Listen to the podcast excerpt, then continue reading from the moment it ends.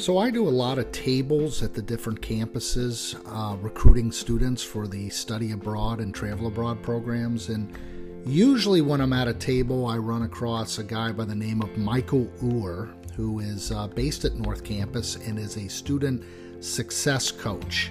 And Michael is always out there directing and helping different students um, find the information they need and always being real helpful. So, He's a guy you've probably seen floating around, especially at North Campus. And he also um, is the uh, guy that runs the Michael Uhr Show on the YouTube channel. And uh, you'll see a lot of different topics, including uh, the study and travel abroad. He did a great one a few months earlier than that on the fear or Islamophobia.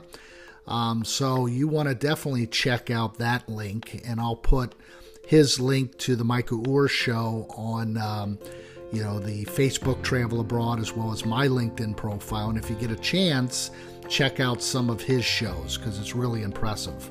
But back in um, March of this year, I asked to be interviewed uh, about travel and study abroad, and Michael set me up and did a half hour interview on the program. And he had a guy by the name of Justin Silver who's a Wake Tech student, interview me, and Justin did a phenomenal job asking the right questions, and he was confident and he was real smooth. So you'll see that uh, this Wake Tech student by the name of Justin Silver definitely has a career in some sort of media or radio station or whatever. So um, I'm going to play the interview that um, Justin and Michael did on travel study abroad, and it has a lot of useful information for anybody that is uh, considering it. So hang on, and um, I'll let you listen to it.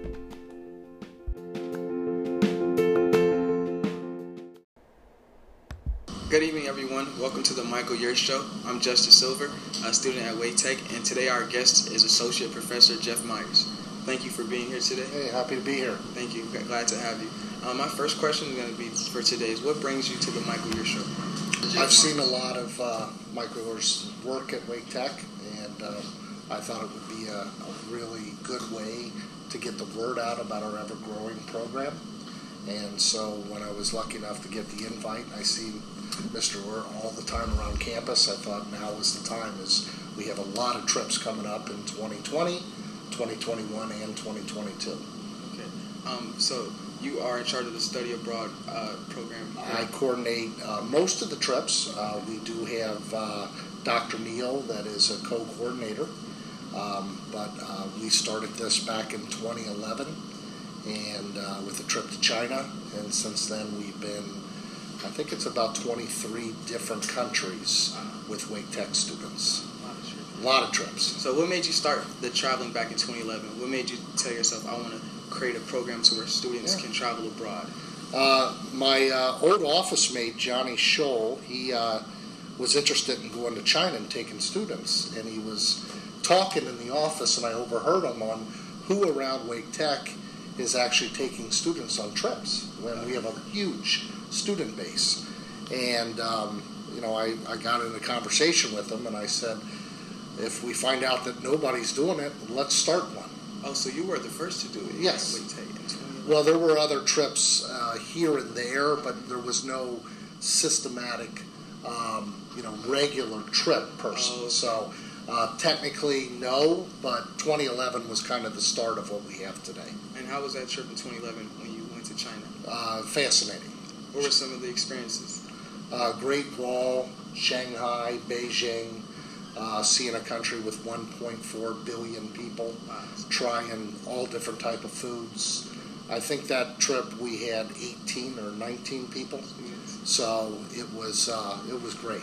And then after that, uh, in 2012, we did a little more familiar trip where we took 18 students to Western Europe, and we did a London, Paris, Munich, Switzerland, and Germany tour and uh, it just kept growing from there. The following year, we went to Eastern Europe and hit Poland, uh, Prague, Czech Republic, Slovakia, and Hungary.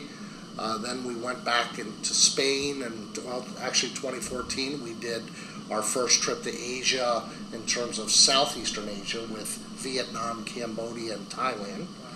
Uh, that was another 20 people. Um, we did Spain, we did Costa Rica, Nicaragua. Uh, we have been to Cuba four times.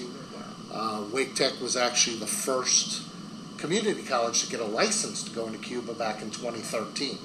So we uh, we've been to Cuba four times. We've been to Iceland.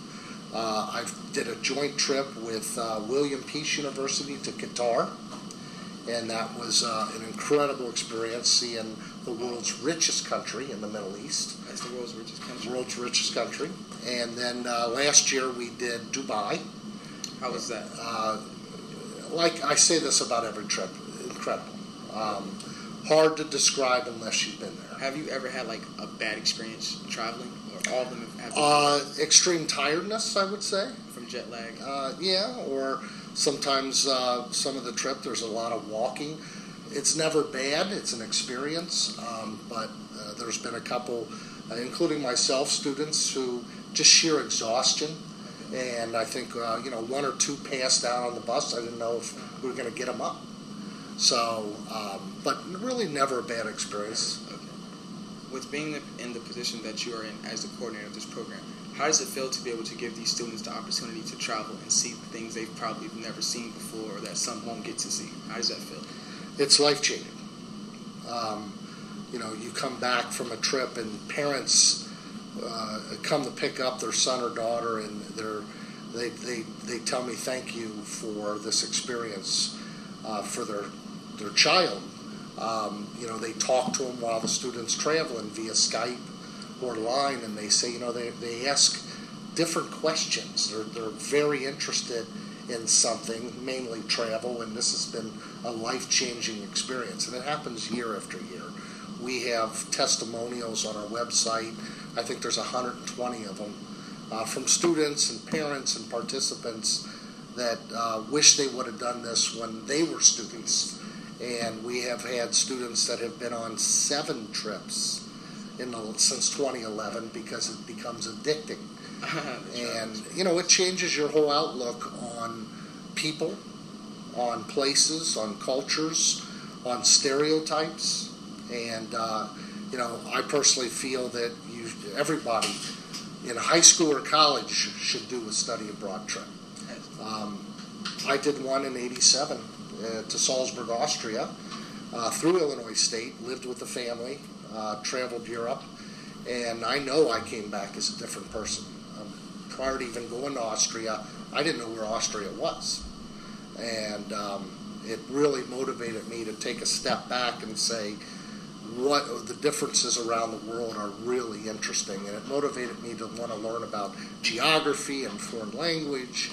And uh, it's just an all around great experience. Are you fluent in any other language? I wouldn't say fluent, but I can speak German. you can speak German. Yes. Was that a tough process to grasp? Um, I would say very tough. Um, four years in high school, four years in college, but living with an Austrian family who only spoke German definitely helped. Okay, that makes sense. Now, when you took that trip in '87, Yes. before what was your mindset on the outside world before going out of the country? I mean, I did traveling internally. I had been actually to Canada once and Mexico. Um, but, you know, I, I mean, it blew me away. Um, how clean everything was in Austria, how organized everything was, how beautiful everything was. Nothing's out of place. And, it, and today it's the same case. With most countries that we go to, it's completely different than what you think. Speaking of uh, stereotypes, there's a portrayal of other countries and foreign nations as Sure. being uh, third world or impoverished. When you go to these places, how do you view them and when you see them? Is it totally different? totally different. I mean, for example, you know, Cuba, uh, since we've been there four times, um, you know, what we see on the news and on the media, the portrayals of Cuba, everybody's trying to get off the island, everybody's unhappy. Uh, you go to Cuba, it is day and night celebration.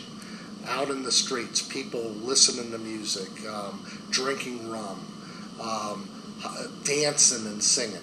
It is just completely different than what we hear or see in the on the news. How did you get access to be able to get into Cuba?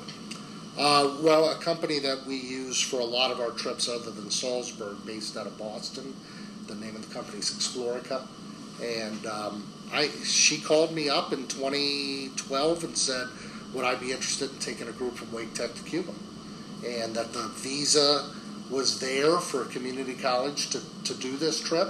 At that time, Cuba was really closed off to what they call people to people tours. And um, I took eight people down there, and we just could not believe it. So went back 2014, 2016, 2017, and right now it's a lot tougher to go on an exchange program. So hopefully that'll reopen, and I'll do it again with Wake Tech. What was your favorite Cuba trip? Do you have a certain year that was? I think favorite? the first one. The first one. Landing in a place that you've heard so much about, just okay. being blown away with what you see and how different it is. It was eye opening. Eye opening. The the food is unbelievable. Um, the music and the dancing and just and, I, and I've said this before. There is no culture with nicer people than in Havana, Cuba. In Cuba, everybody loves Americans everybody, and uh, you know, we, we were invited into homes for coffee. Um, people were uh, just interested in talking what we thought of their culture, and they love American culture. Um, they know a lot about American culture, and they were just very, very genuine. Very hospitable uh, people. Uh, hard to describe. Yes. Question: um, Out of all the places you've been to, what has what place has like the most extravagant, nicest food? Like out of all who has the best? Well, I think um, you know European uh, Salzburg, for instance, has a ton of Middle Eastern food now, kebabs, uh, Turkish food. Uh, you know, when I was a student there, it was just the Austrian cuisine. Now I think it's a hundred different restaurant nationalities or uh, cultural restaurants that fill up Salzburg, so you can get anything you want.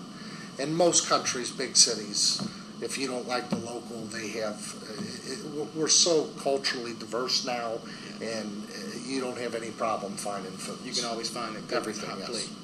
Why do you encourage students to travel? Life changes. Um, it opens your mind to new possibilities. Um, you know, in today's world, especially business students, being able to speak a foreign language um, opens doors being understandable of different cultures opens doors. Uh, the chances that you will interview with somebody from India or China or Japan or Germany is very high, especially with the Research Triangle Park. So, students that have come back from my trips, and I would say every one of them has an appreciation for different cultures, uh, much more tolerant, much more patient, and, um, you know, employers can feel that when you're interviewing. And they're excited about travel, they get addicted to it.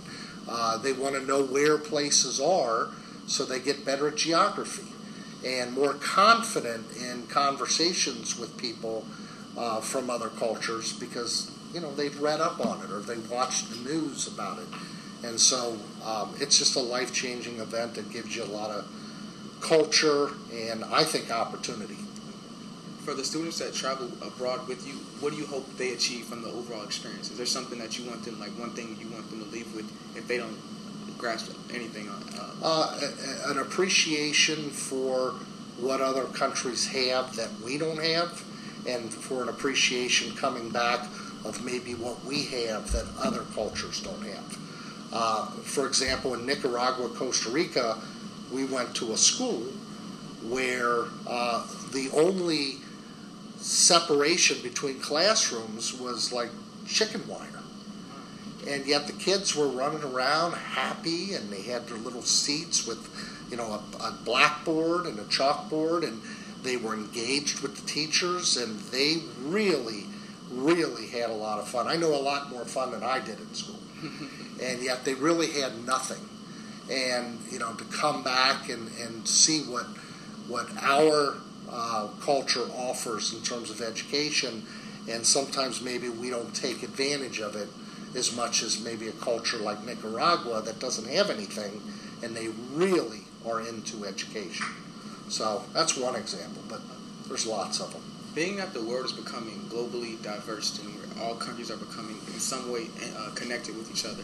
How important is international business for the up and coming Generation Z, millennials, and the future generations? Well, um, if you are open to other countries, then your door on job opportunities is 195 different countries versus one. We're only four. We're only one of 195 countries. If you're fluent in Spanish and you're interested in marketing, you can work in South America, Central America, Spain, versus just working here. If you are open to living in another culture. And every single trip we've done, every single student we have brought back has said to themselves, I would love to live in another country. Uh, but today you need to speak the language. So it's real important that if you want to live in Germany and work in Germany, that you speak German, or at least are learning the language, because uh, you know countries want to speak their own language, and there's a lot of competition from other students looking for these jobs. That if they speak the language and you don't, they're probably going to get the job. So um, it's just it's just a huge opportunity to jump into a job uh, where uh, you wouldn't have that opportunity if you didn't at least know about that country. Do you think that within business today or in the job market and careers, there's more competition, not just from within our own country, but just throughout the world globally? Because there's so like there's so many other countries competing and business sure. growing and things of that nature. Yeah, we're global. How do students or yeah, how do students get into you know the international business? How do you go about that besides well, learning the language sure. and things of that nature? Uh, taking international business courses, uh, traveling, uh, going to international seminars, meeting different cultures, and becoming friends with people in your community. Um, uh, you know, finding your niche, having a skill, uh, research a place that you would like to live. What are they looking for? What's the need there? Um, getting out there and testing the waters. Uh, you have to make it your own. Um, as far as business in countries, out of all the places you've been to, what place had the most thriving market that you've experienced? Other than uh, Dubai? Yes, because that's a very sure. luxurious country. Um, you know, I think uh, Beijing, China uh, comes to mind. Uh, Bangkok, Thailand. Uh, Hanoi, Vietnam uh, Munich, Germany, uh, you know, London. All these cities have things, uh, big cities, a lot of opportunity, a lot of industry. So um, even small towns like Salzburg, tourism, a town of 200,000 people had 8 million visitors last year. So you can imagine the revenues and dollars coming into a city that size. So, um, you know, tourism is such a huge part of the world economy today. It's scary. You speak of all the good things. Is there anything or potential uh, risk or factors that people should, students should be worried about when they're traveling abroad? Well, uh, business at all. Something today, coronavirus. Um, you know, we we're keeping an eye. The whole travel industry is keeping an eye on it uh, because they don't know the impact right now. So there is a lot of fear. Um, right now, you have Japan, Italy, um, China and South Korea with the major outbreaks. So, for any college or community college that has a study abroad program, I am sure those are being canceled. Um, but uh, most of the countries have containment strategies. We're actually watching very closely for our trip this summer to Austria and our trip this summer to Australia and New Zealand. Right now, things are fine, but we're watching it. That's a risk. Um, you know, uh, you look at countries we go to, uh, the overall risk in terms of safety and crime is a lot less than what we see here in the United States. So, um, you know, we always look at that as well. Uh, you know, any type of travel, there are some risks, but it's risky to drive in this in Raleigh. Yes. It's risky to cross the cross the street. Um, and so, you know, we look at them, but it doesn't stop us from getting on a plane and going to the other side of the world. What do you think of the coronavirus and the place it I, came from? Well, as I as I was talking to you just before this, and I've heard some very interesting comments about Wuhan, China, that it's uh, it's a dirty place, and it's uh, you know a, a small city with all these live animal markets where the virus originated. Um, you know, I, I would strongly recommend somebody to go to YouTube and put in Wuhan, China. As you saw, Oh, it's a very nice place. Yes, it's uh, it's absolutely incredibly beautiful, and um, it's shocking. So uh, you know, whenever you see or hear about a place, I think it's really important that you go to YouTube and you put in that city and you take a look for yourself and just see, like I do, how wrong you really are. It's almost opposite of what you think. So, Before the virus, were you uh, familiar with Wuhan?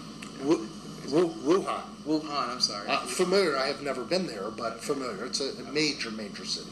so why is it that the media is portraying it as being a place that's impoverished and doesn't I don't think the media is. I just think that people who hear Hear it. about it assume?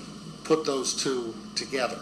I don't think the media is saying that. They're just not showing what it looks like today. It's gorgeous. So people are just running with the narrative and taking it for it is. That happens a lot. Okay. In the in the situation right now, would you still travel right now? Would I travel to Wuhan? Not no. Wuhan. Would you travel abroad? Sure. You would. Yeah, I would. Okay. Taking taking precautions like the regular flu or a cold. Wash your hands. Wipe down the seat on the airplane. Stay out of big crowds until we really know what, what's going on. There are some precautions no matter where you are. U.S., Austria, Thailand, India. Um, speaking of uh, sanitation, how are the bathrooms abroad? Like different? Because I know They're all different. Okay. Um, and we could do a whole show on bathrooms around the world because they are different and they're very interesting. Uh, for example, the McDonald's in Paris, you pay a euro to use it, and there's always a gentleman with a tuxedo outside the bathroom. And as you go into the bathroom in a McDonald's, um, in France especially, there are, they have live plants, and it's like it, it's just nothing you would see here. Um, you know, there's different. Uh, you know, uh, I've noticed they're a lot cleaner abroad. Okay. Let's just put it that way. Oh, well, they're more cleaner. That's surprising. Wow. So you have to pay to use the bathroom. In Europe, you pay to use the restroom. Is that all throughout Europe or just where you were? All at? throughout Europe. So you had. Uh, where you So always carry a little bit of change. always carry change Yeah, right. How are the restaurants set up overseas? Same as here. So with the server and everything. Uh huh. It's, uh, sometimes you're in a country where tipping is not required. Um, sometimes you're in a restaurant in Italy where they give you a seven course meal. Um, it's all different, but it's you know the way the waiter or waitress collects money different than here. They, wait. They, they don't just say, "Oh, we'll take this when you're ready, sir." They stand there and they wait for you to pay as soon as you finish the meal. And they have a smile on their face, but they don't move until you pay. So, and a lot of countries don't take credit cards. So it's important to understand the culture, when to use cash, when not to use cash, um, different food etiquette, different ways to sit, different hands to use, a lot of different things that students, we try to prepare them as much as possible. But, um, you know, it, the more you know, the better the experience. For greeting, right? In other countries. Yes. Here it's a hey, how you doing? Shake your hand, this kind of thing. In some countries they kiss on the cheek. That's, well, in some countries like Qatar, they, they rub noses. The men, Did, did you do that? 10 days. That was 10 days. A handshake and nose to nose. Uh, Saudi Arabia, a kiss here and then four kisses here. Uh, Egypt, a kiss on each side.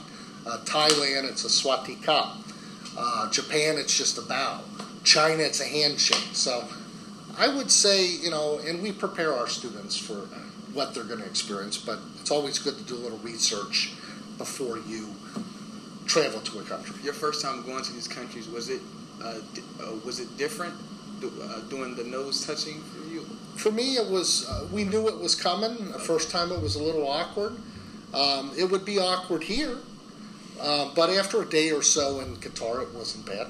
Oh, okay. In Qatar, how they treat the tourists there? They loved us. Everywhere you've been, they treated all the tourists good. Um, yeah, tourism's a huge source of revenue, so we've never had problems with rude, rude um, uh, uh, people from the from their host country. No.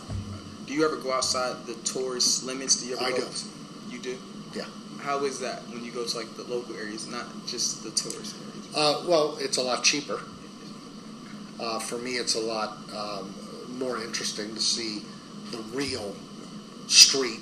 you know. Organic. Right. Um, so uh, I like to walk a couple blocks away from the hotel and just venture into areas that you know the real um, culture is. And for me, that's just something I've always done. Do you prefer like the real deal culture? Oh yeah. So you take like, would you rather be in the area that's real and impoverished, or tourist but nice and luxurious? Well, real and impoverished would um, you know that most of the places we've been to, the real looks as nice as the tourist. Okay. Um, but I have been in something like Nicaragua. I ventured a little bit out of the norm, and um, you know it was eye opening. But the people were very nice. Um, how's the traveling when you like the plane? How long are these flights when you go abroad? Uh, Europe's about eight hours. Eight hours. Uh, Vietnam was 19 hours. Uh, Qatar and Dubai were about 12. Our longest one is coming up in June. We're going uh, from Raleigh to Sydney, Australia. So we're looking at about 23 hours total. So a full day. Um, so, you know, but when you fly international, the planes and the service typically are a step up. Oh, So it's not as bad as you might think. this is first class experience. Almost. At this point in travel, are you are you used to like the long flights? I am. Uh, so you don't get as tired. I'll tell you, uh, I was just talking about this with a colleague. Uh, the last three years, uh, going on a trip, going to the destination for me, I don't have jet lag. Coming home, the last two trips, no jet lag, but I came back from South Korea two years ago and I, it took me two months to recover for some reason. So uh, it, jet lag affects different people different ways. It took two months. What did you experience during that two months of? Uh, Uh, tired in the afternoon, more so than normal. Just sluggish. Um, I didn't think I was ever going to get over it, and so and, other than that that trip we did to Seoul two years ago, it was the hottest on record in that country. So about 105 the whole time we were there. How do you pack for these other countries when you go? Do you check the weather? Like, Of how do you go about that? Yeah. Okay. I do a, a planning checklist. What's the weather like? Is there any thing in the news that you know would change our trip or affect our trip? And you know we prepare each group um, thoroughly. And how do you pack for these trips? Because they're long trips and you're there for several days. You're not at home. How do you? We pack light Oh, you pack light. because you have to carry everything. Okay. Do you recycle? Do you re, like wear some of the same outfits? Sure. Okay. And there's sometimes laundry services if you want. Okay. Um, so you know we don't want to carry too much. We want to we want to be able to move between hotels as lightly as possible. That's what I try to convey. What's the minimum stay you've ever had out of the country? Um, seven days, Seven days. Cuba.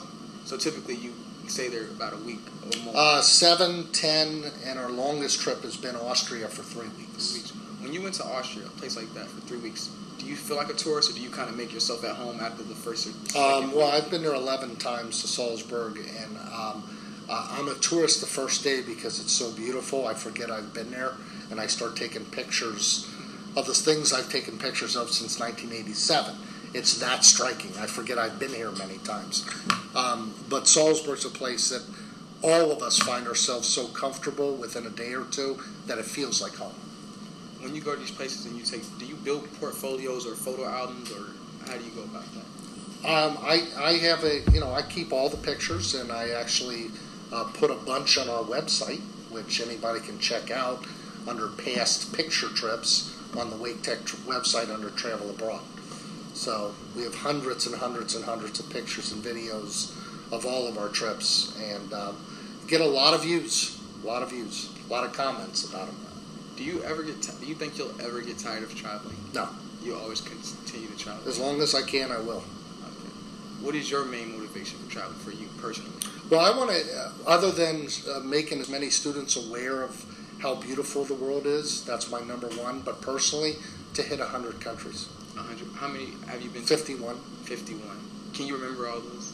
Yeah. You could name them. I think so. Would you mind uh, doing? Thailand, Cambodia, Vietnam, Laos, Burma, China, Taiwan, Japan, Canada, U.S., Mexico, Costa Rica, Nicaragua, Panama, Peru, um, Iceland, Cuba, uh, Eng- uh, England, Ireland, Northern Ireland, uh, Wales, France, Belgium, Germany, Austria, Switzerland, Liechtenstein, uh, Hungary, Poland, Slovakia, uh, Belgium, Luxembourg, Qatar, the UAE, um, Spain, Italy. Um, I, those are probably the ones that I might be missing a few. Is there a place you haven't been to that you desperately want to go to? Quite a few. What's like just three? Um, um, I, I really am looking forward to going to Russia. Why Russia? I just heard about it so much growing up, and it is a beautiful country. I want to go to the Ukraine. Um, definitely want to go to Israel. Um, lots of places. You know, really anywhere. I definitely want to hit South Africa or Nairobi, Kenya. A lot of fascinating places that I hope I'll get to. Out of the 51, what are some of your most memorable moments that you may have experienced? Um, you know, going to Angkor Wat in Cambodia, one of the eighth wonders of the world, and seeing this temple that I don't know how old it is, but just unbelievable place. And walking around the corner in Peru and seeing Machu Picchu, and hearing people behind me say, you know, pictures don't do justice. Being in the Andes Mountains, looking at a a temple in the mountains with the clouds circulating above the peaks of the Andes really blew me away. Going to the hot springs in Blue Lagoon in, in Iceland was unbelievable. Um, seeing things I saw in history books in Havana, seeing the cannons by the hotel pointing out towards Florida. Um, just, uh, just unbelievable experiences. So like the feeling is like indescribable. It's just something somebody would have to go. Yeah, to. I've, I figured out you really can tell the story, but it's not as effective unless you're there. Oh, okay. Do you prefer to do videos when you're, or pictures? Both, Okay. both they both do a good job, but they don't do justice to actually being there. And my last question before we uh, wrap it up: for the future students that want to travel and Mm-hmm. study abroad, what is some advice you may want to give them? Call me, Okay. sit down with me. I'll take you through a presentation or show you some of the pictures and just talk to me about how you can do this because really you should travel while you can. Maybe later in life uh, you might be tied down more financially, you might have more obligations, less time with your career, and you'll look back and say, I wish I would have done it now. well, thank you very much. Yeah, thank you. Appreciate it. Thank you so much.